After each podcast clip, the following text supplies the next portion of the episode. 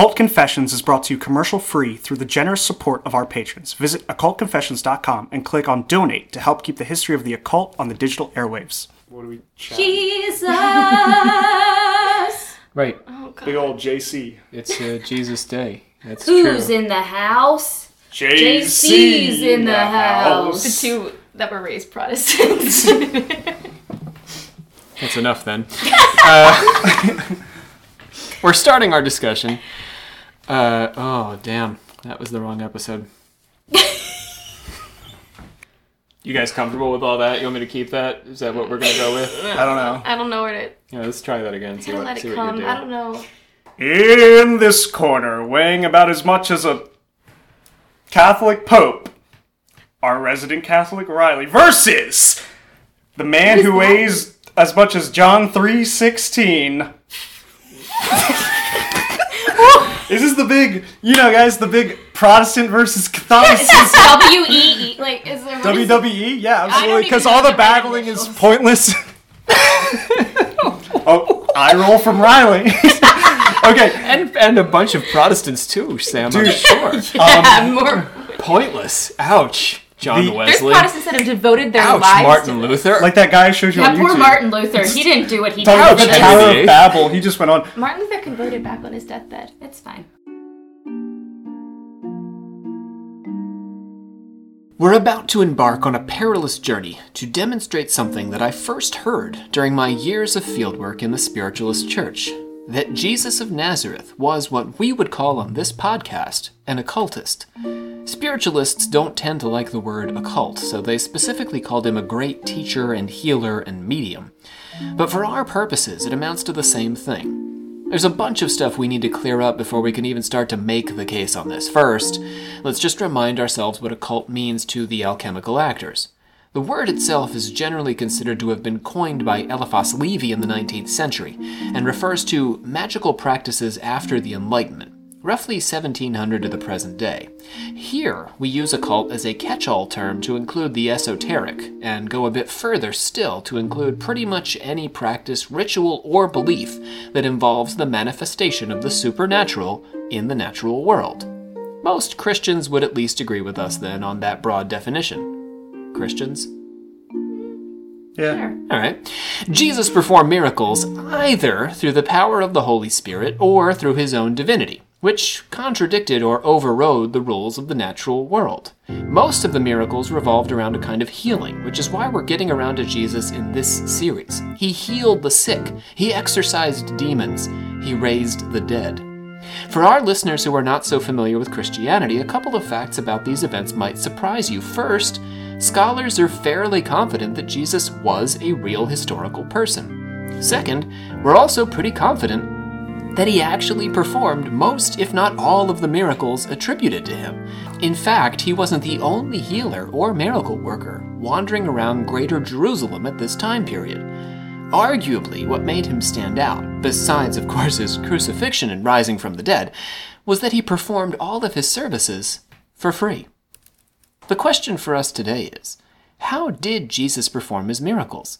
And how does he fit into the broader story we're telling about spiritual healing? My name is Rob C. Thompson. I am the Supreme Hierophant of our secret order of al- alchemical actors. My PhD is in alternative religious ritual of various stripes. I'm joined by Olivia Litteral, Hello. our Grand Master of the Order, and Hello. my fellow non-Christian, I guess, for this conversation Yeah, because I feel, feel weird. yeah, we're yeah we're we're even now. Well, it's like I used to be there, and I I jumped ship. Oh so yeah, I was never like- there in the first place. So It was fun. Good times. let's introduce our our fellow panelists today. We've got Riley Claxton back in the seat. How long has it been? A little while. It's been a little A while. hot minute. Mm-hmm. Uh, so Riley is, as so, those of you who are longtime listeners know, our resident Catholic. Resident Catholic. oh my gosh, do I have a do I have a, an intro song now? Yeah. Yeah, it's pretty sweet, honestly. I was working on the website today, and, and I just went ahead and labeled Riley resident Catholic. So I think feel like that's it going to be be her like- official title. Wow. It should be like more Yeah. Gregorian chant, though. Oh yeah, that's I'm sorry that my song wasn't good enough for you, Protestant. That was a little too Protestant to the song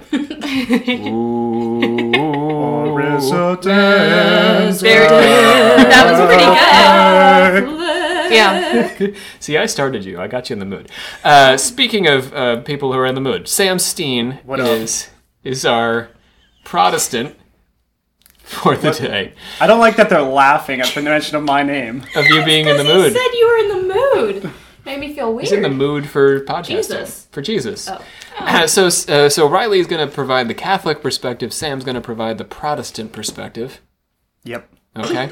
uh, I do want to note uh, that Riley is a liberal Catholic, and that Sam is a what did you questioning Christian? A conflicted Christian. A conflicted. Sam is a future Catholic.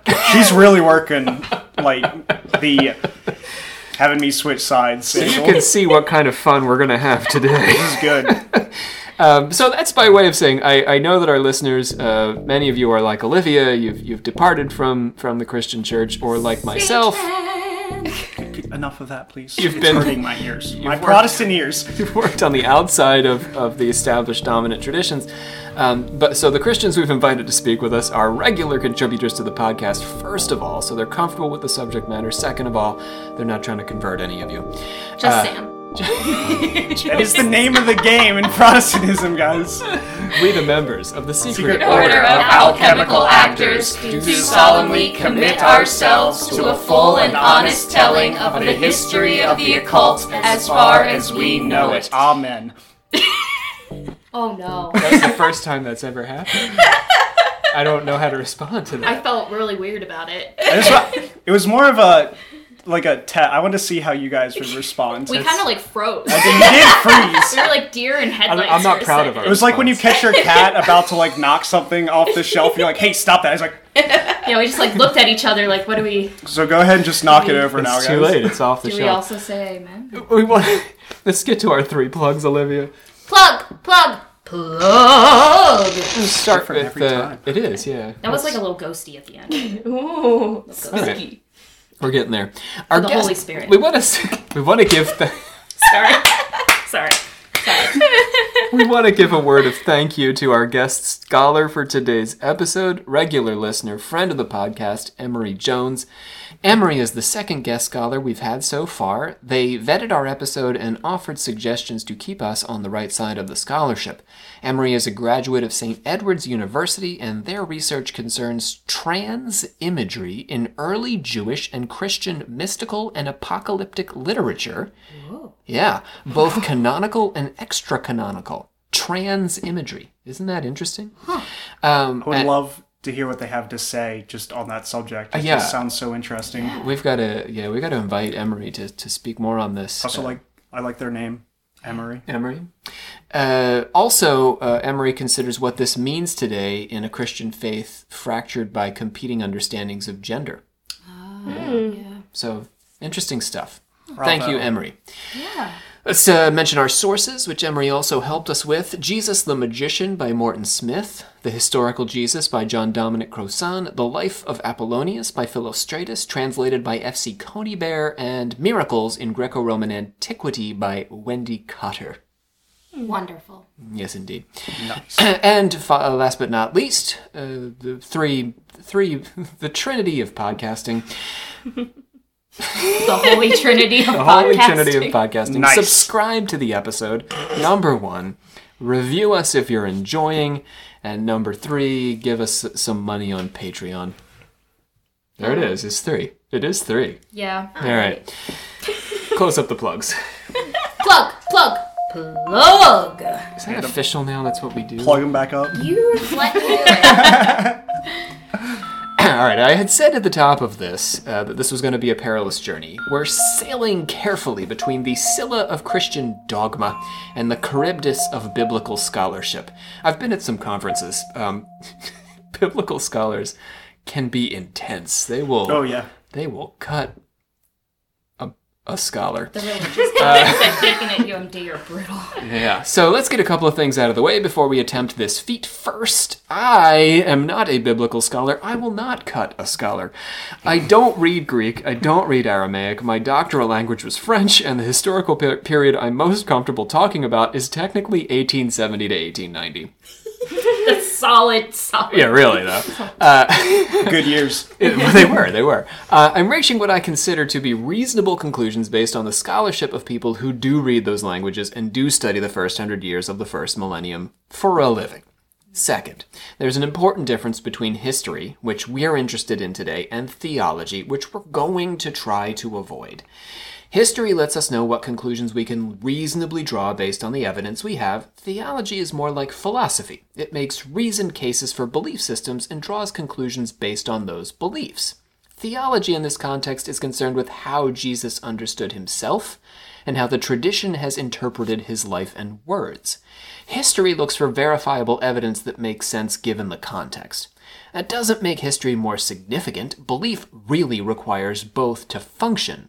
But if we got involved in theology, we'd have to start guessing at whether the Jehovah's Witnesses or the Mormons or the Methodists or the Catholics had the best interpretation of the Gospels. What's your brand of Protestantism? Uh, well, the church I technically go to is called non-denominational, oh, He's the no branch version. but I grew up. Non-committal. I grew up Episcopalian, which is Diet Catholics. Yeah, that's a Yeah. flavor. Okay, good. Um, where were we? I got really thrown off with the non-denominational thing. Uh, It's a- it's a thing. It's a growing. Yeah, it's growing. so we can't big. guess which of those have the best interpretation of the Gospels, and the truth is, nobody knows. Religion is essentially an interpretation of a miracle. I like that definition. I'm going to hold to that. Uh, and as I can't say enough on this podcast, interpretation is subject to doubt. yes. All right, so let's get to what we know. Most of what we know about Jesus of Nazareth comes from four reports, better known as the Gospels. The oldest is attributed to Mark, was written around the year 60, or about 30 years after Jesus was crucified, give or take. Matthew and Luke were next, writing around 90, when John, uh, and then John, which was a bit after them. So, from a historian's perspective, Mark is the most authoritative because he's closer in history to the actual life of Jesus and because his book was actually a source for the later accounts. Matthew and Luke drew on Mark and also on a hypothetical. I want to stress hypothetical because Bible scholars are arguing about this right now. A hypothetical, what they call the Q source, just the letter Q, uh, and that may or may not exist. This is an account of Jesus' life that has been lost to history, but seems to have informed both Matthew and Luke. When we compare them, there seemed to be this, this underlying secret book, a cult secret, uh, and accounts for many similarities between their texts that aren't also found in Mark. So we can see that, you know, they took Mark and they just took a bunch of Mark and they were like, oh, we love all this stuff. This is great. We're going to work with this. And then we can see this other stuff that is not in Mark that they both have in common. So we're guessing that this comes from a single source and they pulled them together. So that's the only. Little vocab term. The uh, Matthew, Mark, and Luke, they're called the Synoptic Gospels, the Synoptics. And John, which came a little bit later, is not one of those because the three of them are more similar than John. Um, and there's doubt, uh, more, I feel like the most doubt surrounding the Gospel of John. So they're called the Synoptics. Poor John. Mm-hmm. But he made it into the top four. He did. So we go. you got to give him some credit there. Good old John. Everyone knows it, John. Who makes it into the top four, but yeah, still doubt him a little bit. The gospel writers tend to agree about the basic outline of Jesus' life, but there are differences between their accounts. Geography and chronology are a little messy, for example. Also, they differ on which aspects of the story of Jesus' life they include. The Christmas story, for example, only comes up in Matthew and Luke. Mark and John start with Jesus' baptism and focus on his ministry. Let's talk about Christmas for a moment, shall we? Oh, let's talk about Christmas. Oh, all right. I can oh. feel the hostility. you know hostility. I have feelings. I I've not heard such feelings from Olivia. This You is- haven't? No, never. I've Pagan never. corner over here. Hi. know. well, you know, Christmas is a little of each, to be honest. Mm-hmm. Let's talk about the Jesus part. Jesus' birth narrative is generally subject to a fair amount of scholarly doubt. The story goes that Jesus was born in a manger while his family was on a trip to register their names with a Roman census. Shortly after birth, he was visited by angels and magi from the Far East, all declaring his divinity. This divinity was confirmed by the miraculous nature of his birth. His mother was a virgin. And Riley was also born of a virgin birth. Help me out with this. No. Okay. So the Immaculate Conception is Yeah, not that she was born of a virgin birth. Oh, I remember I read about this in class actually. Yeah. Okay. So the Immaculate Conception is not, it's that she was conceived without sin. So she herself was conceived without sin. Without sin, Yeah. So she, but with sex. um, yeah, because Oh. that's not a sin. Oh, good. I'm glad we're all on the same page there. It's not a sin. I, I even believe sex is But that, um, Well, but yeah, the priests aren't getting to it anytime but soon. But that, but, um, so the Immaculate Conception is that she was conceived without sin. So it's not that, um, the kind of analogy that I like to use is that if it was like, um, like if the rest of us had fallen into a mud pit, right, and we were all muddy, and then we were taken like out of that, we were like rescued out of that mud pit, right? Yeah, and cleaned in whereas, baptisms. Yeah. Whereas Mary, like, almost fell into that mud pit, but was rescued before she did. That's more of like the kind of that she wasn't. It's not like she is this god, but um, but that she was saved, like Some before. miraculous Yeah, intervention. so that it was an immaculate conception that she was conceived immaculately. Lovely. Yeah, Scott, thank you for clearing that up. you're welcome. Scholars aren't sure if the census mentioned took place at the right point in history for it to line up with Jesus' birth. There's one question. Also, Jesus probably had brothers and sisters, which challenges the concept of a virginal Mary overall, depending on when they were born, etc., etc. There's also a possibility that the brothers and sisters, uh, the women, were weren't literal brothers and sisters, but plausibility stretches in the attempt to keep Mary virginal throughout her life. Right. a little tough. Okay, you guys I- can do wonderful things. I, I I, will, I won't get off on listen. All right. That's not the that's not the purpose of this. Could have been his cousins anyway, but they are called brothers and sisters. So, mm-hmm. across traditions and time periods, it's pretty common for believers to invent or exaggerate the birth narratives of their founders. This to me is a slightly larger point. One story of the Buddha has him emerging from his mother's womb, walking and talking, and promising salvation to all of humankind. This doesn't mean that the Christmas story never happened.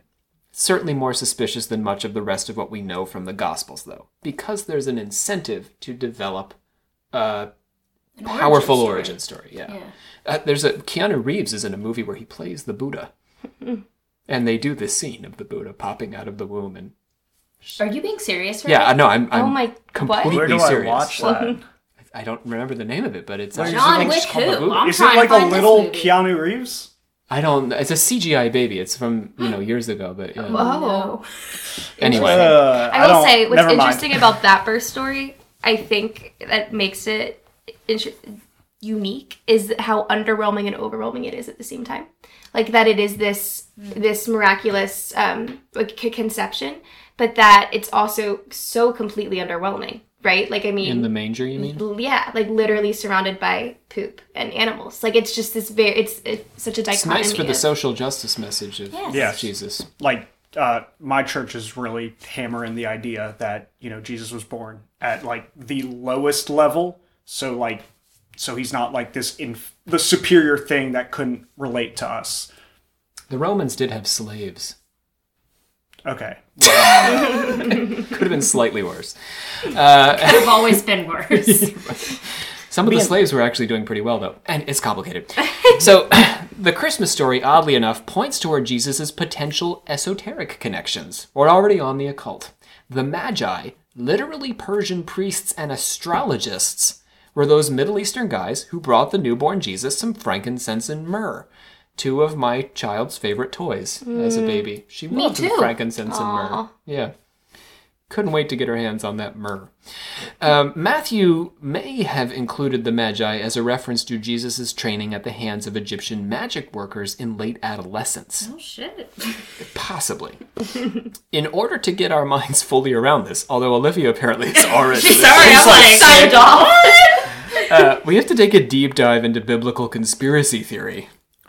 Oh, oh, oh, God! I love. Oh, oh, I'm here. Yeah. Are we gonna talk about? Because didn't they prove basically that there's no way based on the constellations? Like he had to have been born in July, right? Oh, Oh, no. yeah. I mean, yes, Jesus was definitely not born on December 25th. That Yeah. was okay. I was just making sure. the- I didn't know we were gonna talk about that. The Christian but- church's attempt to eliminate a pagan holiday. Right.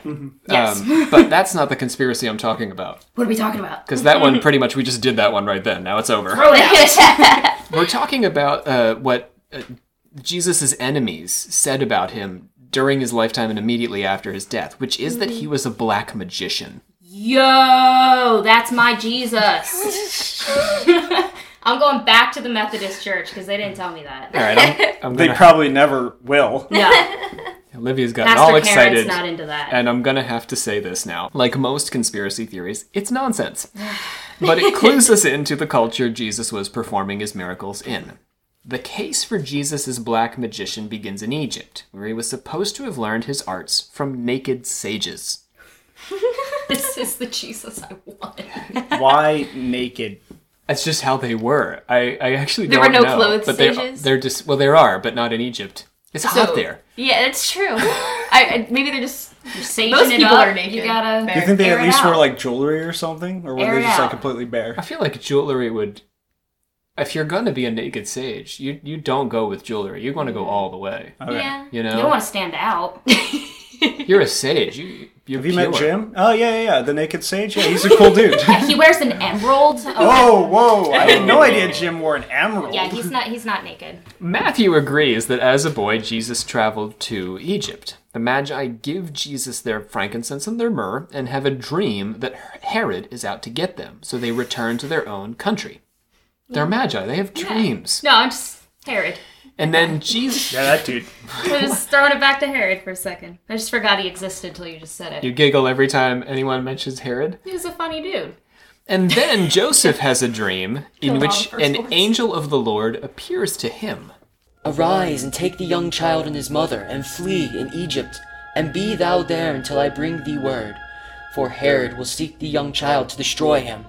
Joseph, Mary, and Jesus stayed in Egypt until after Herod's death, which happened in 4 BC. For those of you who know what BC stands for, this should come as a bit of a surprise. Today we use the letters BCE, meaning before the Common Era, but traditionally BC meant before Christ. Jesus went to Egypt four years before he was born. what? Okay, so the truth He's is Jesus, so he could. God is outside of time. Jesus was What's that not- called? Omnitemporal. Jesus was not actually born in the year one. We don't know when he was born, but it was roughly between six and four years before that. So Jesus could have been born six years before Jesus. Before, before. Again, chronology is a tricky thing. Wild. Okay, so Matthew Super placed meta. super meta, super meta. Jesus was born before Jesus. So Matthew placed Jesus in Egypt as a boy, although some believed he traveled there between his youth and his baptism by John. In Egypt, the argument goes, is where he received his tattoos. That's right. Jesus might have had tattoos. Do you think My like? Jesus is back. Do you think they're like super sick tribal tattoos? or like I'm gonna let you imagine American however you traditional. want. Live, laugh, love. He's Yeah, like or like- infinity sign. it's like freedom, and then like the M is flying away in freedom. It's like instead of mom in a heart, it's God. Not those, not all those who wander are lost. So let's give some evidence for this. Are you guys like being sacrilegious? I don't even know. Uh, Listen, we do it all the time. Paul claimed to have been branded with the marks of Jesus, i.e., the same marks Jesus carried, and magicians at the time period were often tattooed with spells and symbols. It's possible that Paul meant stigmata in speaking of the marks of Jesus, but that stigmata, given the context, is really unlikely because the tradition of stigmata is considerably later. Yeah, absolutely. So tattoos are the actually the more likely explanation. From my perspective, the journey to Egypt and the tattoos are the most plausible parts of the conspiracy theory. After this, it just sort of goes off the rails. But Jesus could have gone to Egypt, and he could have had tattoos. That stuff makes sense. But there's no way to know. What follows from here gets pretty outlandish, so uh, let's all buckle our seatbelts. Yeah. Click. Uh, uh, your seatbelt should already be buckled though if you're driving and listening to this. So Yeah, don't Yeah. unbuckle them. don't unbuckle. Leave them buckled. Let's turn to one of Jesus' most spectacular miracles: the raising of Lazarus. All that do with dead. Big mood. Yeah. Now, even uh, growing up outside of a church tradition, I heard the story of Lazarus, and you all did. As children, I'm right. okay. Wait, what? Riley heard it in Latin. She didn't know what was going on. I heard it from my youth pastors, like, and then Lazarus, guys. How crazy. Lazarus stood up. that was my youth pastor, Newell. Newell. And Shout out to Noel. Okay, so as children, we hear the Lazarus story as a kind of extreme variant on the healing of the sick, right? It presages Jesus' own rise from the dead. It's a nice, you know, foreshadowing. But it also looks an awful lot like necromancy. That's why I liked it so much as a kid. Herod wondered if John the Baptist had been brought back to life when stories of Jesus' miracles first surfaced. Some of Jesus' enemies believed he had recalled John's ghost as a familiar spirit and was working with him. Right? In Mark, Matthew, and Luke, Jesus is accused of using the demon Beelzebub as a familiar to accomplish his miracles. This prompts the famous line about a house divided against itself. How can Satan cast out Satan? And if a kingdom be divided against itself, that kingdom cannot stand. And if Satan rise up against himself and be divided, he cannot stand, but hath an end. It's a good line, and a good defense of any white magic practice. The fact that he needs to say it at all, though, shows how he was interpreted by those who opposed him. They saw him as a black magician. We lose this, right? We don't really reflect on this, but that's how he was being perceived by his enemies. Anti Gospels, let's say that phrase again. Anti Gospels circulated among the Jews that argued Jesus was, now here it gets really wild, a Galilean magician who practiced cannibalism and engaged in orgies with his followers. This is at basically the same time as the Gospels are being written. And after he had been put to death for his practices, the Romans often crucified or burned magicians by the way. They stole his body in the night and claimed that he descended into heaven. You can read a pretty bald faced perversion of Jesus' teachings about communal love in the orgies, right? The Eucharist in the cannibalism. Do you see? So they're basically taking the basic tenets of Christianity and turning them on their heads. Mm-hmm. And the resurrection in this account, the resurrection, you know, the stealing of bodies. Clearly, this was all a kind of anti Christian propaganda, and not a word of it was true, except, of course, the tattoos in Egypt, maybe. But it shows how Jesus was perceived. You got me? Yep. Any thoughts before we carry on? I've heard it before. No. Really? Yeah, oh yeah, absolutely. Um, well, just because, um, you know, like my branch of Christianity is really focused on, you know, evangelism and going out and sharing the word. Um, you know, that's like all we're all about. You know, we have youth ministries and stuff. You know, when I go out in my youth ministry stuff and I go to kids, there are plenty of kids who don't believe, and when I start talking to them about it, who get like, I would say snotty, but like I don't want to like you know, disrespect them in any way, but in a way they're being like, I know this and you don't. So like I've heard it plenty of times before from high school kids. Wow. Yeah. What are they teaching in the high schools? Uh, nothing. Like they're just like they're like the kids who sit in the back of the class and like spin their pens with like, their fedoras and are like, I'm failing school because school teaches school grades a goldfish on its ability to climb a tree. I'm better than this type I see. So they're they Yeah. they're spouting like an a- they're like- argument that goes back to ancient Judaism. Yeah, because like they love like they love like Richard Dawkins and stuff like that, and like so ah. they go down this rabbit hole and get these mm-hmm. conspiracies. So when eighteen-year-old youth pastor Sam Steen walks up and is like, "Hey kids, want to learn about the gospel?" They're like, "Jesus was a cannibal and a necromancer." I can't believe I, that's why. That really surprises me too. I normally Yeah, don't dude, get that. public schools. Yeah, I, I normally, I, I At just least at normally Kent get Island. like so the the atheists like- have adopted the arguments of the Jews and the pagans from the ancient. Times. as a way of I mean, discrediting, sense, as a way of discrediting. Like, it does make sense. Yeah. yeah. Mm-hmm. I'm fascinated though. That's wild.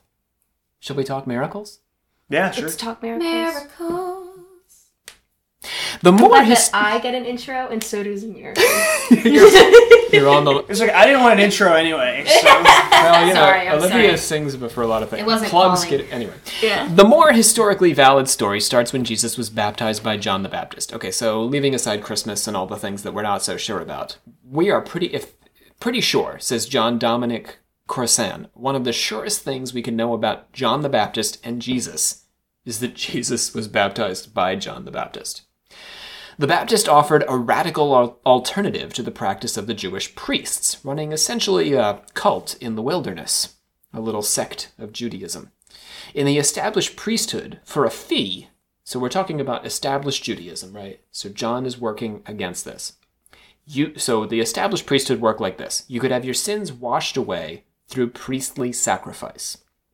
John said, I've got a much less expensive variant, and it's called baptism. This was a challenge to the Jewish authorities, and it stirred up all kinds of trouble, because this is how they're making their money. John claimed his baptism as a fulfillment of prophecy to make the impure pure again and to forgive sin. At this time, one of the temple's major functions was to perform appropriate sacrifices to Yahweh in order to relieve believers of their sins. These were animal sacrifices for the most part and came at a steep price. This led to a money driven priesthood, which John sought to disrupt. We can think about Jesus throwing over the tables of the money changers in the hmm. temple, which is getting at more or less the same issue. This is like indulgences before mm-hmm. indulgences. Too Yeah. much money in religion. Well, and you can compare it to how it's often compared of like the sacrifice of Christ, like being like like why Christians don't need to do that. Like we don't have animal sacrifices because Oh, he did it and for free. Like he like he to have you know especially the people of this culture understand exactly what he was doing was to fulfill like that sacrifice. Like no longer were sacrifices needed, mm-hmm. Mm-hmm. and to show that. He paid it for eternity. And John really paved the way. Yep. He preached that the Messiah was coming, that an apocalypse was at hand. I don't know about an apocalypse, so we're still waiting on that. and the gospel, a lot of people have preached apocalypse. We're getting to that in our next series. And the gospel writers interpreted this preaching to mean that Jesus of Nazareth was the Messiah. Jesus was, according to Mark, visited by a spirit at his baptism, which drove him deep into the wilderness for 40 nights. oh, Satan, right? Is that Satan 40 nights? No. Not the Holy Spirit. No. Oh, but yeah, is that Satan when he goes is out tempted. into the He'll be yeah, tempted. Yeah. for 40 days? That's like mm-hmm. one of my favorite stories. Mm-hmm. You just like stuff with Satan. Yeah. So 40 days is a powerful mythological time period. It's not only the period of the Old Testament flood and the desert fasts of Moses and Elijah that may have been uh, practice Hebrew prophets used to induce visions, but is also the amount of time the Buddha sat under the Bodhi tree to achieve enlightenment. That's what I was going to ask you. Yeah. So, very powerful amount of time. Jesus' experience. Let's, let's listen closely to this in light of our last episode. Jesus' experience, driven by the Spirit into the wilderness, called by the Spirit, unable to resist the call, goes off into the wilderness alone. Sounds like the shaman's calling, right? Yeah. He's a shaman. He's a shaman of his people. And we can see that this tradition that Jesus is, is a part of stretches well beyond Judaism or Christianity into a long established pattern of spirit workers across the ages. Sort of makes you appreciate him in a different light. The story of Jesus' baptism suggests that Jesus began his career as a member of John's sect. However, after John's arrest, it's clear that Jesus had his own visions and went off in his own direction. So Sam is sort of already pointing at the connections between John's ministry and Jesus. Well, both of you, Sam and Riley, that John was saying, I'm going to give you this cleansing free of the church. Jesus picks up that message, but he takes it to the next level, you know, forever and ever. So, uh, to start his ministry, Jesus gathered his first disciples and began to wander the country performing miracles and preaching. But Simon's wife's mother lay sick with fever, and anon they tell him of her. And he came and took her by the hand and lifted her up, and immediately the fever left her, and she ministered unto them. And at even, when the sun did set, they brought unto him all that were diseased, and them that were possessed with devils. And all the city was gathered together at the door. And he healed many that were sick of divers diseases, and cast out many devils, and suffered not the devils to speak, because they knew him. We're not even a full chapter into Mark, and already we're at our central question How was Jesus performing these miracles? The first thing we've got to accept is that this was a very different time from our own, and miracle workers were not as unique as they might be in our time. Galilee had only been converted to Judaism when the Jews conquered that area between 125 and 75 BCE, and many of these conversions may have only been skin deep, with supposed believers continuing to hold much of their pagan belief system, including a variety of magical practices. And Judaism itself, as it evolved, incorporated a wide variety of these practices, often involving the use of the secret name of God, which transformed over time into the Kabbalah. So far, so good, Christians. Mm-hmm. Uh, what, what, Riley? Just about what about this notion of people not uh, performing miracles so much these days? Y'all still do perform miracles. Oh yeah. Do you think it's as prevalent? Um, I think it still is, but in a different in a different way. Um, definitely.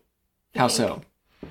I think for one, it's accepted differently in our culture. Like it's not viewed in the same way as it as it was then, and it's typically shut down.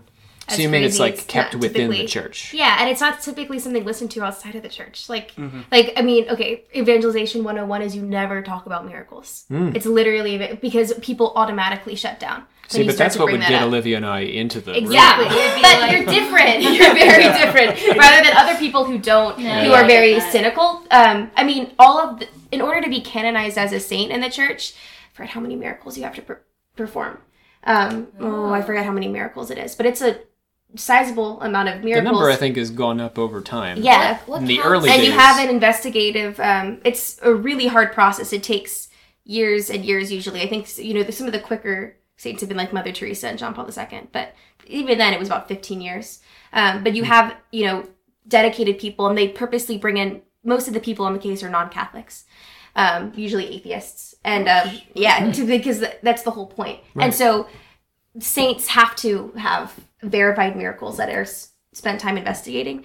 Um, but we you never bring up miracles usually to people because people automatically shut that down. That's not what they. I agree very much, uh, and I think it is a cultural thing. Um, you know, we have like this very material, eh, materialist viewpoint of the world. Like, what is physical is all. Um, you don't particularly see the Protestant Church talking a whole lot about miracles that are done in this day and age. You don't hear them talking about stuff that's very non-physical in a sense. It's like this is the physical world, and we deal with reality. Um, but I've seen a shift otherwise recently just in the churches that i've been going to i'm seeing a lot more stuff where it's like laying on hands healing through prayer and stuff like that and invoking the spirit into a space i see that more of more common now that i have in the past in protestant churches Well, I think the big difference here between the two is that most of the miracles done canonized are after they die. It's all invoking of saints after death. That's where miracles come from, um, and that's something that Protestant Church doesn't touch at all. It's No. when you're dead, you're dead. Whereas you're for in us, world, you're I, my, I, you know, my my day is spent asking saints to intercede for me, and every, you know, like that's like we're constantly invoking the saints, um, and that's where those miracles come from. So that's the difference there.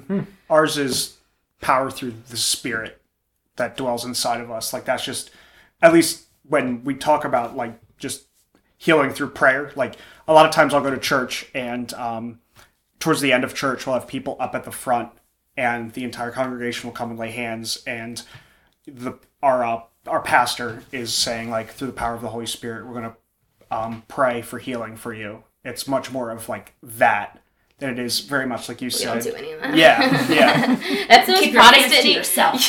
That's the most Protestant you've ever heard you. Really? Yeah. I don't know how to respond to that. Well, on that, On that note, Morton Smith, uh, who we've got to note is a controversial but fascinating New Testament scholar, offers us three classes of miracle workers circulating at the time. The first was the Goetes, a kind of Greek shaman. Where's James when you need him? yeah. Goetes.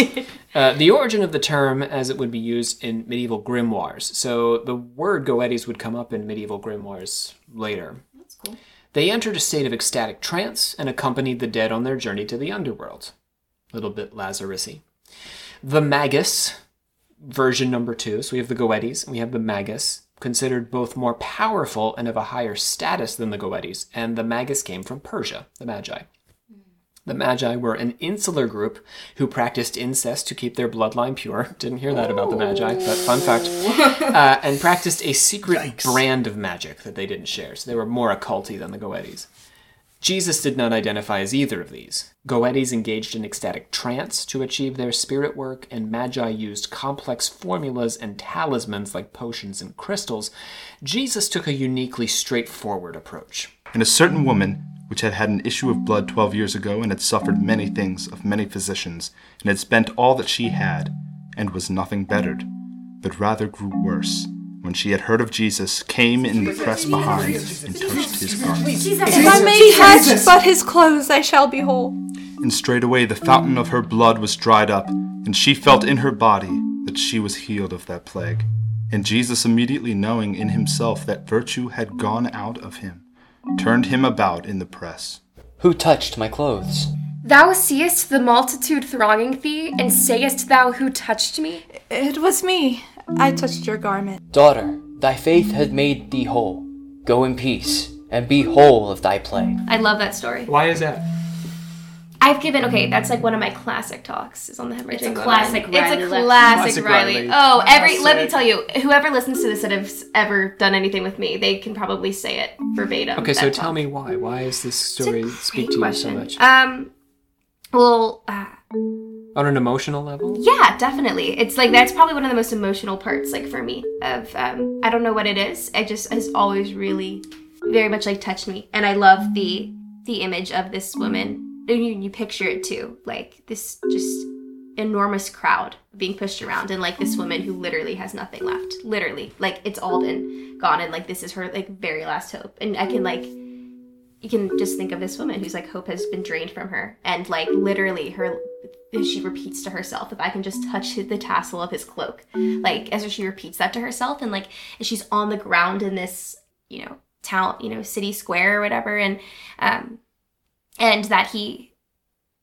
notices her like past all of that and you know all his apostles are like you're seriously asking who just touched you like there's all these people around and as he gets down like onto her level and like you know looks at her and it's a But he very can heal personal her. and emotional Without having to do Yeah. anything. yeah This is all. This story is really what marks Jesus as unique among the Mm-hmm. healers at this time period. He seems to have an indwelling healing power that just comes out of him, Mm-hmm. and he can feel it when it does That's and he need yeah. do nothing to release it, yeah which is unlike any of the other healers that we're talking about here. yeah He's what Morton Smith calls a divine man, not needing trances or rituals or spells, but healing just through an innate power.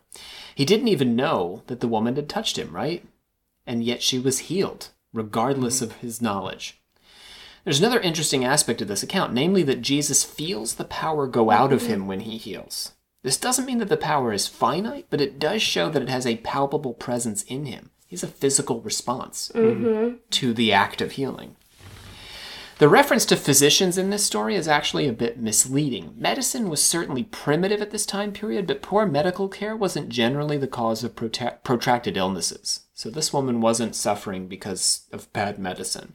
I feel mm. like that was more of a way of saying that she had like basically exercised all her resources. Like there was nothing left rather than It was probably more like the temple that was causing problems. Sickness was associated with sin, and if you were mm-hmm. sick, it's because you were sinful. Heavy Roman taxes, which gets at Riley's point about her being on her last dime, led to malnourishment, which precipitated sickness, and sickness was a sign of sin, forcing the victim to turn to the temple to have his or her illness relieved. So you're already poor, the Romans are taxing you, you're turning to the temple, and the temple's demanding high fees for sacrifices to purge your sin, but you don't have the money. The sick also couldn't work, which further exacerbated their trouble. And Jesus, like John the Baptist before him, intervened in this system by healing the sick for free, breaking a vicious cycle. And he commanded his disciples to go out and do the same for free. It's almost like Jesus was the first to say, Medicare for all, dude. Socialism. Yeah, for real. No, no, no. I say this all the time. Like, when you really do look at Jesus, like, very Yeah. much has, like, a very socialist, collective mindset when it comes to just, like, his idea of a social structure. But it was also never about government. No. Right. It was very communal. I mean, there was a sense that there was an expectation that you, as healer, would be welcomed into a home and fed. Mm-hmm. But that exchange was not monetary. There was a communalism to to the act of healing and being healed. The fact that the disciples didn't bring bring anything along with them meant they had to rely on other people, as we're saying, to offer them a roof to sleep under and food. They healed and exorcised for free in exchange for breaking bread with the family. The fact that they traveled from town to town and never put down roots upset any potential for them to become an establishment unto themselves. They're very anti establishment. Because if you just stay, then you become this sort of center of power and you mm. develop. So they moved. They It's a moving. ragtag group of homeless guys. It's literally Going that somehow established the world's legends. largest religion. They had to start anew in each town rather than build the relationships that inspire patronage in the ancient Rome and nepotism and corruption, which the ancient Romans were all about. And let's be honest, so are we. Yep. Yes. Yeah. Jesus' parables and sermons were inspirational. By we, I don't mean this podcast, by the way. I do mean the American government to begin corporate culture. Yeah. Big old capitalism. Uh, yeah. You can buy Trump straws now to own the libs. Yes, Jesus' parables and sermons were inspirational, and yes, Jesus set a powerful example by his martyrdom, but his miracles really cut to the heart of what he was all about undermining the money hungry power structure and raising up the disenfranchised. Jesus was a champion of the downtrodden, whose healing was both miraculous and politically radical. He was an enemy of the establishment with its comfortable perch above the rabble, commanding, controlling, victimizing. You liking him any better, Olivia? Who? Jesus? I didn't. Oh, you're always ever on board with Jesus. dislike She's like, oh, who? He's just in a. No, I've always thought that's part of why, like, I mean, I was the one that wanted to go to church as a kid. Like, my parents didn't put me there. I thought it was interesting. Me too, actually. But I always thought it was, like, really cool story time, I think. I Hmm. could never get past that. But I thought it was so interesting. Like, I don't know. So, the healing that Jesus and his disciples offered required the client to provide a bit more than just a roof and some bread and wine. In order for the client to be healed, he or she had to believe. There's one more component to this, right? This is a point Jesus makes over and over again. The woman who touched the hem of his garment was made whole by her faith. And the interesting part of it is that is different than the rest of it is because like it's not like some requirement he had like oh before i heal you you have to believe in me tell me you believe in me like happened. like she had this belief it wasn't voiced and it already happened like it was the belief drew it out regardless it wasn't this you know There's an indwelling condition Yeah. of hers. Mm-hmm. yeah It's necessary for the healing's efficacy. There's a story of Jesus returning to his hometown and the people there refusing to believe in his miracles because to them, it was just Jesus. That's just Jesus. Right, uh, you know, Next door. Jesus. Jesus from Jesus Mary's from the block. kid. What, what's he doing here? Right. the carpenter I always wondered if he was like a crappy carpenter. Sorry, like you know, like what if he? I always wonder that. Like He became a prophet because he's a bad like, carpenter. like, like, can you imagine that? Like Jesus, he was like the one that made us that like shitty shelf. Like that's what I always thought about. It's like he's turning water. my one pastor. My one pastor gave a sermon about that. But he was like, imagine how sucked. ripped Jesus was. Jesus was ripped. Like muscular. Oh, yeah, Because like he had to work carpentry without like proper tools. And with those tribal cool. tattoos? Are you kidding? Dude, he probably had a man bun too. I think I'm in love with Jesus. I guess, but there was a time when he put the tools down life. and never picked them up again. You're True. in love with Jesus. Oh, absolutely. For a while, I thought I was gonna be a nun. Recently, not, but for a long time. Recently, not. Yeah. Jesus. You know, little Jesus. Remember when Mary was giving birth to one of the girls and she asked us to come over and watch him? he wet through his nappies into his little tunic, but we didn't have a spare tunic, so we had to dress him in a palm frond. right, right. That Jesus. Anyway, he went off to discover himself, and now he's back with a bunch of his long haired friends. Yeah, says he's God now? And Mark says, He could do there no mighty work, save that he laid his hands upon a few sick folk and healed them. Presumably, a bunch more sick folk missed their chance because they didn't believe. This is the spirit cure of the shamans, or the modern day placebo in its biblical context. Belief has the power to effect actual cures. Right? Would you still have me on the podcast if I was a nun? Yes. yeah. Even more so. I mean, that'd could be you, kinda you sick. can't not be on podcast because you're not. Would you wear No. the habit in uh, I mean, photographs? yeah, yeah, I'd have to. Oh, great. Could you imagine? us That would be. With Riley the nun? That'd be fun. That'd be metal. That would be. Nuns are so cool. All right, moving on. And they came to Jericho. As he went out of Jericho with his disciples and a great number of people, blind Bartimaeus, the son of Timaeus, sat by the highway side begging. And when he heard it was Jesus of Nazareth, he began to cry out. Jesus, son of David, have mercy on me. Hold your peace, blind beggar. This man is a great worker of miracles. He doesn't have time for beggars who are also blind. Or blind men who are also beggars. yeah, be gone. Please, thou son of David, have mercy on me. Call him over. Who? Him? Him? But he's blind. Yeah, and also a beggar. A blind beggar. Mm-hmm. Be of good comfort. Rise, he calleth thee. Thank you, Jesus. What wilt thou that I should do unto thee? Lord, that I might receive my, my, my sight. Go thy way, thy faith had made thee whole. And immediately he received his sight and followed Jesus in the way. Scholars who lack our confessor's understanding of the power of belief and the interconnection between mind, body, and soul tend to argue that all of Jesus' clients were in some sense afflicted by psychosomatic disease. That is to say, they were hysterical patients. Timaeus wasn't actually blind, but suffered from hysterical blindness. Belief in the form of psychosis caused the disease, and so could, belief could easily heal it. But the volume and variety of ailments that Jesus successfully cured makes that a difficult sell.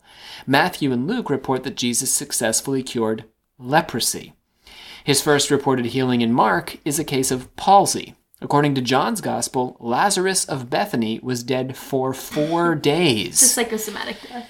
Psychosomatic Does, does- does Jerusalem just have a problem with psychosomatic diseases? Like, Everyone's really. like he's just like crap. Another one. Like, Really gosh. nervous. Jesus was just the first really good like psychologist. They're a very nervous people.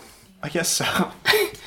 In truth, Jesus was one of many magicians circulating around Israel and Transjordan at the time period, including magicians who performed miracles much like Jesus. Some of the major miracle workers roving around the Greco Roman world at the same time include the philosopher Apollonius of Tyana, the physician Asclepiades, Oh. Mm, and the emperor Vespasian. Actually, did some healing. How about that? Uh, what was so special about Jesus that he became the founder of the world's most widespread religion, though? Everyone wants to know. Why not Apollonius or Vespasian? Why don't we have a religion for Vespasian, the Emperor Vespasian? For Did- comparison, what, you got an idea? I mean, did he call himself God? No, he probably didn't. Well, yeah, he did. He was the Emperor of Rome. But like, did he like say something that's like, I created that? Did Jesus? A little bit. we'll get in into. You can get in that later. Oh, okay. but- I don't know. So a little bit. he kind of did. the that's Roman the one. That's the thing that does set him apart a little bit. They is that claimed to be he wa- God. he was really, Yeah. you know, he literally did, like, I mean, he'd perform that stuff, but then afterwards he was like, I did it because I'm God. you know, like that was. The, He was like, who, who am I? Hey, Peter, who am I? Uh, God. Uh huh. That's right. Everyone else hear that? Vespasian figured people already knew. For comparison, uh, why don't we take a deep dive into the life of Apollonius? We're picking on Vespasian, but I've actually prepared to talk about Apollonius. In our, you uh, improv Prepared one for on the wrong guy. all right, Olivia's going to handle the brief history for us today. Woo! Here we go. About Brief history. Up, up, up. Did that for you. Thank you. Well, actually. Apollonius. Apollonius. Thank you. Apollonius was born around the year 2 into a wealthy Greek family. In youth, he trained in and followed the Pythagorean philosophical tradition, Yeah, like nice. the like the Pythagoras, theorem? Yeah. like the theory yeah, like that in guy. math. Math guy. Oh, But he had a whole philosophy. yeah, I don't even remember the. Yeah, most philosophers were math guys. Mm. Oh. He grew his hair long, gave up women and wine, became a vegetarian, only wore linen, and slept on the ground. I think I know him. It's very Jesus-y, though. Can you hear the, the Yeah. the The guy that lives on the corner. Yeah, he goes to UMD. He's a philosophy philosophy major. yeah. Hey guys. hey guys. It's Sam. Sam is planning to be a philosophy major. My hair's getting long. It, it, yes, I was going to say something about that. Go ahead. Sorry. he protested animal sacrifice, gave away his family inheritance, and committed to a five year period of silence. Yeah. It's a commitment. I've done five days. Oh. Not five years. That Sounds like actually a- does for Riley. That feels like a feat for you. Oh, I Sounds felt like a lot. a That's big got- old nerd. five whole, I five whole days of, of complete silence. I'm impressed. Still up for you. Yeah, my Like- dream was the 30 day one. After emerging from his silence, he traveled to Turkey, Persia, where he learned from the Magi, India, where he studied with the naked gymophysists. Gymnosophists. Gymnosophists. Yeah. Everyone's got to study with someone who's naked. Yeah. Rob, why didn't we study with you while you were? Title nine. Uh, yeah, Title IX. That's Yeah. entirely the reason. And the less naked Brahmins, Nevaeh, Babylon, and Egypt. Nineveh. Nineveh. Yeah. That, that Nineveh seemed more 90. right. It's a Is really Nineveh? extreme, Isn't What? Nineveh in the Bible? Nineveh 90s? Isn't What? Nineveh it's a super extreme 90 day thing that you do like kind of over Lent, where it's like you get rid of, you don't do, it's just extreme penance. Like you don't eat anything and you don't like, I know, I've known people have done it it. Isn't Like the people of Nineveh In that What did they do to deserve that? They did a lot of things. I forget. They're the bad people in that one story in the Veggie Tales movie, In right? Jonah. Yes. Oh. oh, they didn't believe him, and then he got into the whale. They scared Jonah That's into the, the, the whale. town where all the bad people live, right? Yeah. They're all sinning. There are a lot of towns with bad people. no, in it but it's that like a got- whole thing. No, you but it's no like into a Gomorrah, whale. you know? You No, need but- 90 days. It's no Gomorrah, but He was inducted in the mysteries of a series of cults into the Eleusinians. Eleusinians. Eleusinians. And he performed a series of miracles. At the wedding of his former student Menippus, mm-hmm.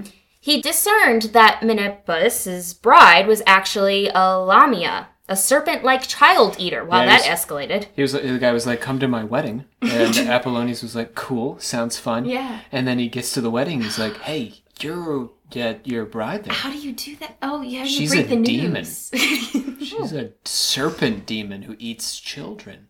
And the wedding feast, along with all the guests, were merely an illusion. Yeah. So and and here's the Why? Wait, piece of so it wasn't actually a wedding? Yeah, he He was came the to only the real person there. Fact number one, he had to tell the bridegroom was bride's a demon. Fact number two was here. None of these people are here. Wait, wait. How do we even know if Apollonius is there? Ooh, But wait, was there's the, the did the philosophy groom? major. Wait, did Yeah, the, there he oh, is. God. But did the groom know Don't that they roll were your all eyes there? at me. Yeah, he thought they were. He was. So he, he, was had to break it. completely- Not only did he have to break the Yeah. child eater, but he was like, "You're no one's at your wedding. it's just me." Apollonius dispelled the illusion and rescued the bridegroom. There you go. Aww. Nice guy. Oh, he healed a man whose hip had been dislocated when a lion leapt at him and gave sight to a man who had had his eyes pulled put out. To cure a woman who had bad trouble in labor, he told her husband to walk once around her when she was about to deliver with a hair clutched to his bosom and then release the hair. That's what I tell women That's some to do. pagan shit right there. Check. That's what I, and, you know, as a doula. A boy was a That's exactly what I say. A boy was bit by a mad dog and began acting like a dog himself, running around on all fours and licking himself in front of his neighbors. Apollonius perceived exactly where the dog was who bit him, brought the dog to heel, and had the dog lick the boy's wounds, curing both the boy and the dog of the madness.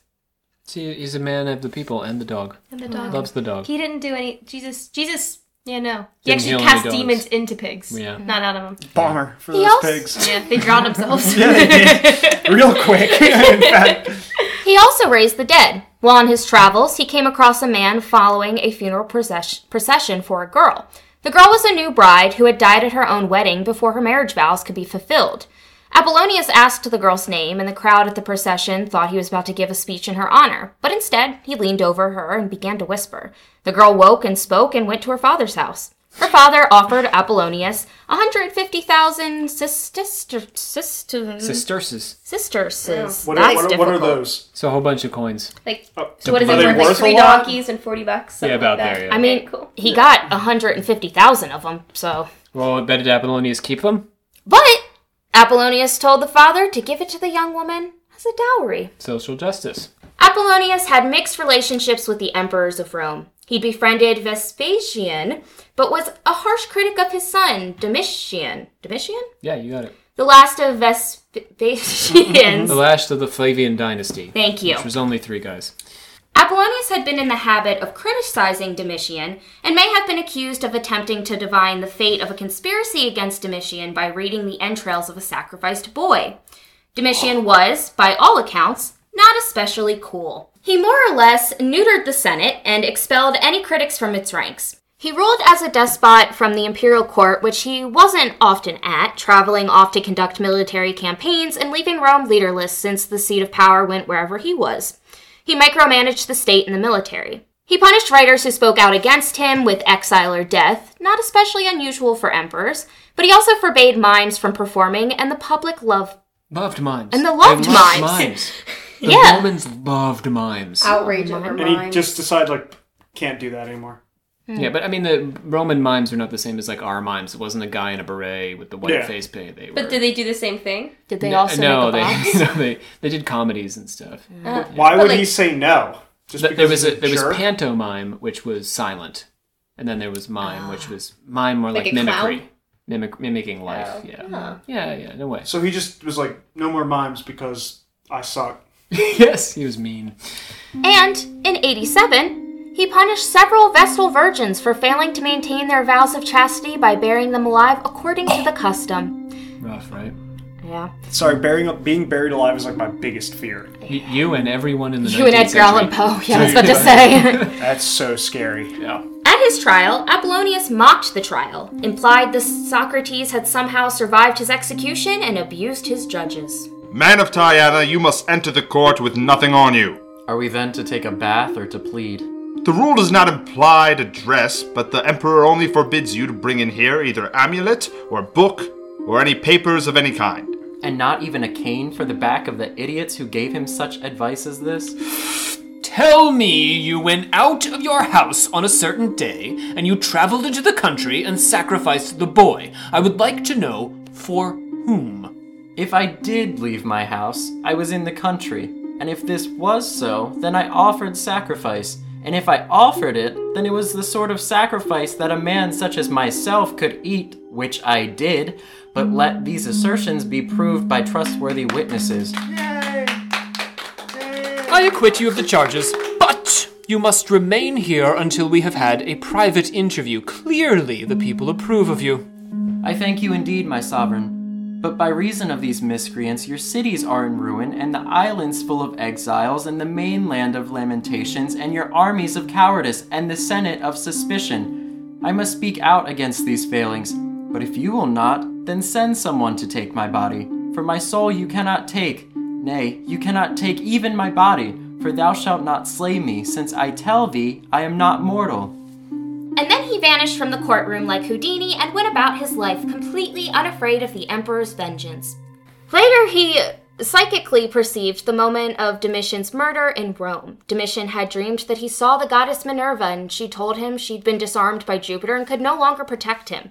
Domitian believed he'd be killed at noon and had developed a habit of growing restless at midday. At noon on the 18th of September in the year 96, when he asked a servant the time, the servant lied and said late afternoon, putting the emperor at ease. His steward, Stephanus, had been wearing a bandage around his arm for several days, feigning an injury. Stephanus came into the emperor's chamber, brandishing a document that he claimed proved a plot against the emperor's life. As Domitian took the paper in hand, the steward pulled a dagger out from inside the bandage on his arm and stabbed the emperor in the groin. Right in the groin. Damn. Good place to stab. Domitian struggled, but was stabbed seven more times. Seven more times. That's how you Oh. kill an emperor. You don't stab him once. Yo. Seven times In and a- in the groin. I don't know if they were all in the groin. I hope not. Do you think he spread it out? Yeah, it started in the groin, worked his way up.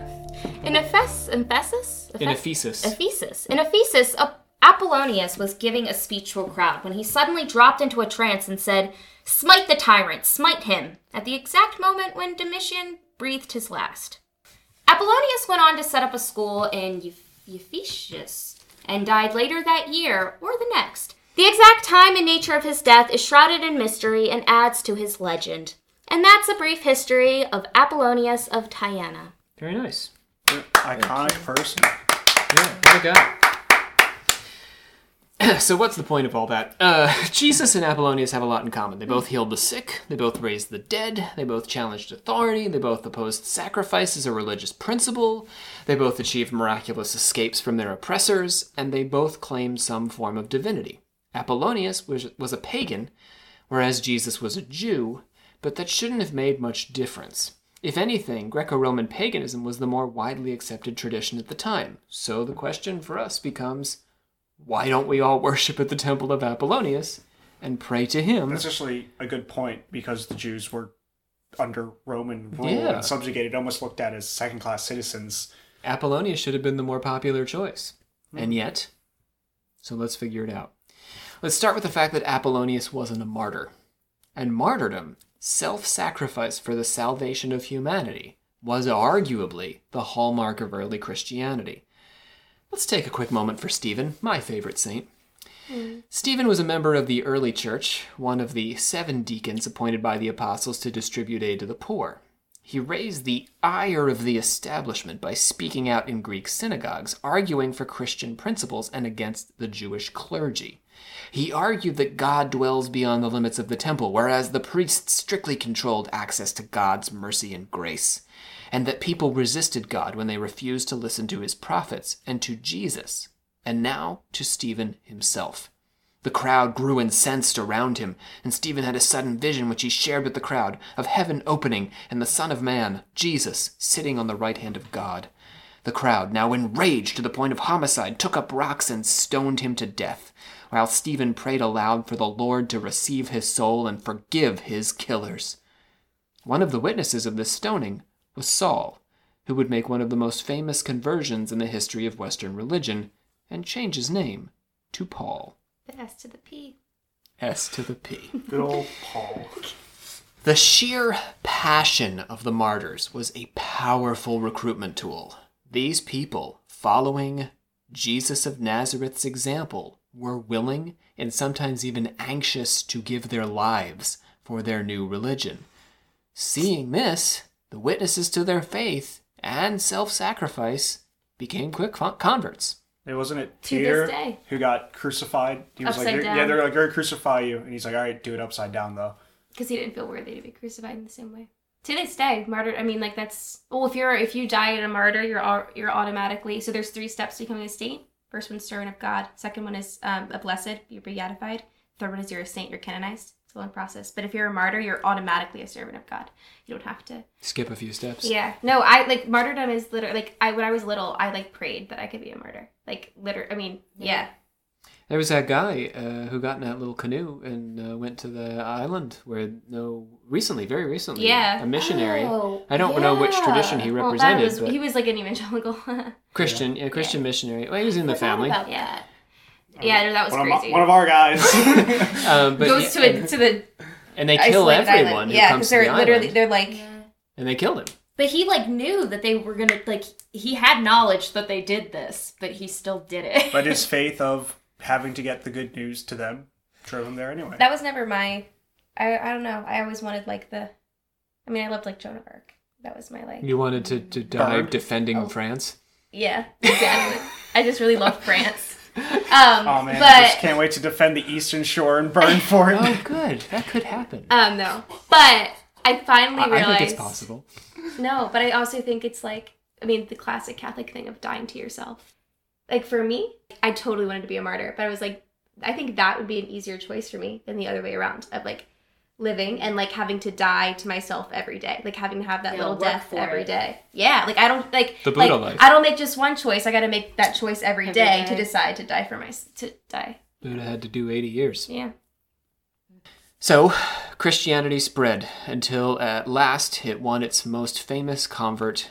Well, historically, maybe its most famous and significant, the Emperor Constantine, becoming the state religion of Rome, and the rest, as they say, is what happened.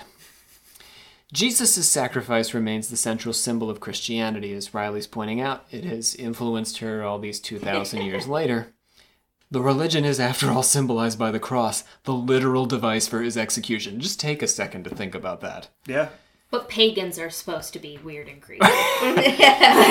The central ritual of church service is the consumption of bread and wine, symbolizing or instantiating Riley his body and blood, given for the We don't need sake of humanity's that. humanity's I mean, even with like the youth program that I work with, Young Life, like the main goal of Young Life is to get people to learn and know of the sacrifice. Like that is the main thing. It's like getting people to know about what he did. The whole thing. It's Yeah. literally the whole thing. so that's why we have Jesus and not Apollonius. Church of Jesus, Mm-hmm. not Church of Apollonius.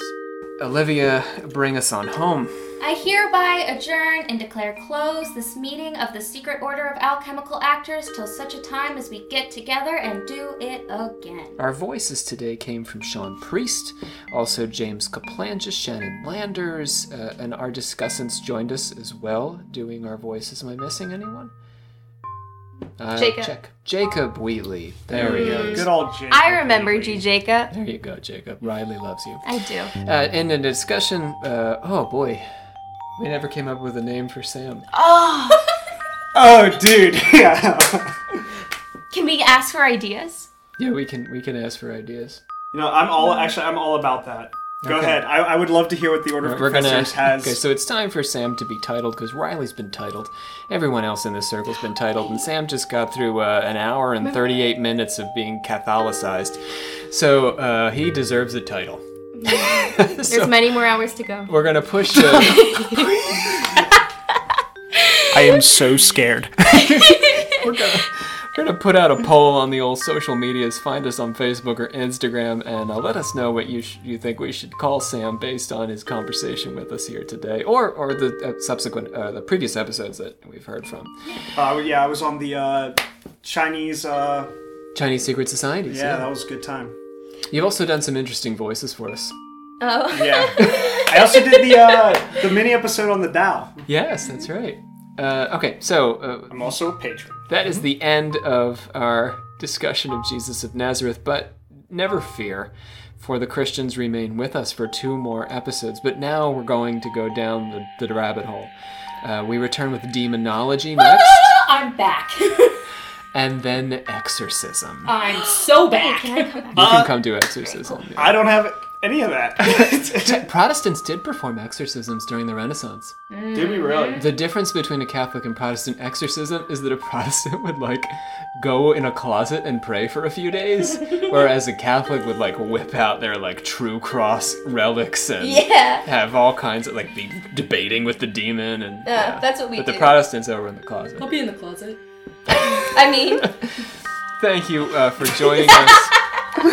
Thank you for listening to the end of the episode. If you got if you got this far, yeah, you Congrats. are. You're a I true mean, confessor. wow. I'll give you a big old high five. High f- yeah, if you manage to find us, Sam on the Eastern Shore, it will high five you.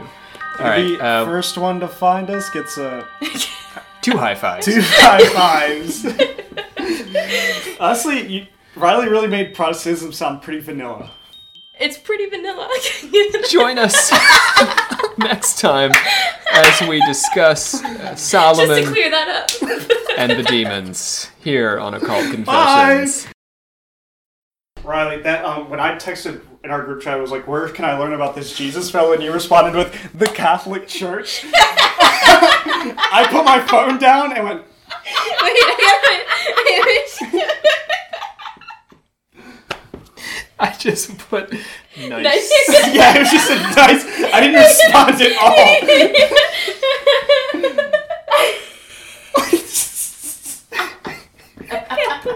This could be a very. I think it's going to be a fun episode.